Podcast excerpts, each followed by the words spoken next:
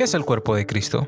Durante estas semanas estaremos hablando acerca de eso. En los últimos años mucho se ha hablado sobre el tema en particular. Y en el marco del cristianismo, hoy en día existe una rebelión contra las denominaciones y contra la iglesia organizada. Por supuesto, creo que eso ha ido demasiado lejos ya que en el Nuevo Testamento las estructuras organizativas estaban muy claramente determinadas. Obviamente, habían ancianos, presbíteros y obispos. Todo eran lo mismo, significa pastores. Esto no habla de una jerarquía. También habían diáconos que ministraban, había ancianos ordenados en cada ciudad, había quienes tenían a su cargo el cuidado del rebaño, había un grado de organización determinado que era necesario para asegurar que cada rebaño en particular tuviera un pastor y tuviera a quien le ministrara. Existía un mínimo de organización y últimamente se ha contendido mucho la idea del cuerpo de Cristo. Y dedicadamente lo más triste de toda la discusión es la ignorancia del tema por parte de la mayoría de la gente cuando es, de hecho, el tema más importante para comprender las relaciones cristianas. No sabemos realmente dónde pertenecemos o quiénes somos sin entender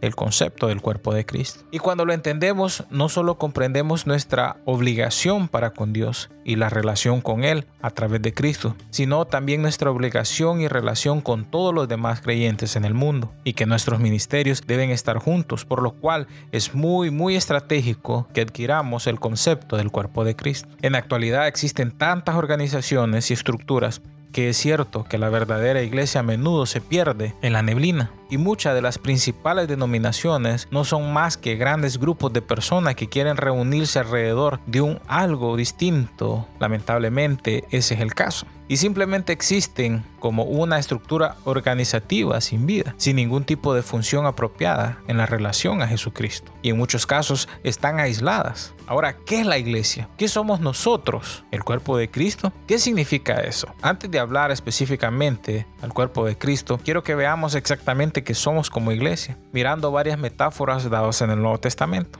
Algunas de estas metáforas provienen del Antiguo Testamento. Tres son muy dominantes. Esas metáforas se usan para describir a la iglesia, que también son metáforas del Antiguo Testamento para describir a Israel. Son la novia, la viña y el rebaño. Cada una de estas metáforas era una designación del Antiguo Testamento de Israel. Israel era la novia de Dios, la viña de Dios y el rebaño de Dios. Todas ellas se repiten en el Nuevo Testamento. Nosotros somos la novia de Cristo.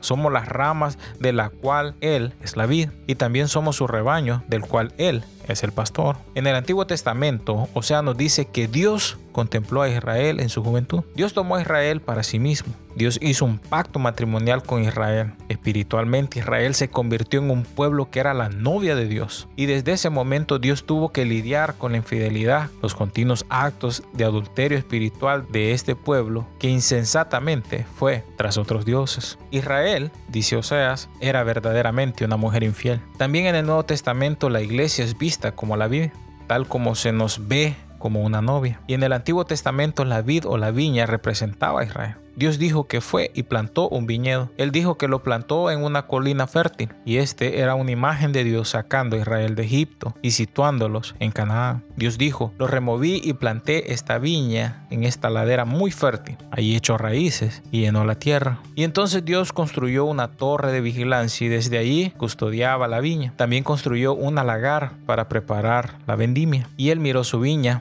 nos dice Isaías, y quería que su viña produjera juicio, pero la viña dio uvas silvestres de iniquidad, vileza, clamor y pecado. Entonces Isaías 51 nos dice que Dios devastó su viña y lo hizo. La tercera metáfora del Antiguo Testamento que Dios usó comparó a Israel con un rebaño. Y él era el pastor de Israel. Él llevó a José como a un rebaño, tal como él lo había redimido de Egipto, dice Isaías. Lo llevó y los cargó como que si llevara un cordero. Así que después de la cautividad de Babilonia, Isaías dice otra vez, él reunió a los corderos en sus brazos y llevó suavemente a la recién parida. Y Dios tiene una relación con Israel que es la de un pastor con un rebaño. Vemos las tres imágenes que Dios usó para determinar su relación con Israel en el Antiguo Testamento. Cada una de estas imágenes muestra la relación de Dios con Israel y enfatiza que el trato de Dios con su pueblo era directo y era un ministerio de salvación soberano, así como también un ministerio de protección. Por lo tanto, en el Antiguo Testamento Dios escogió a Israel como su novia. Él plantó a Israel como su viña y él guió a Israel como su rebaño.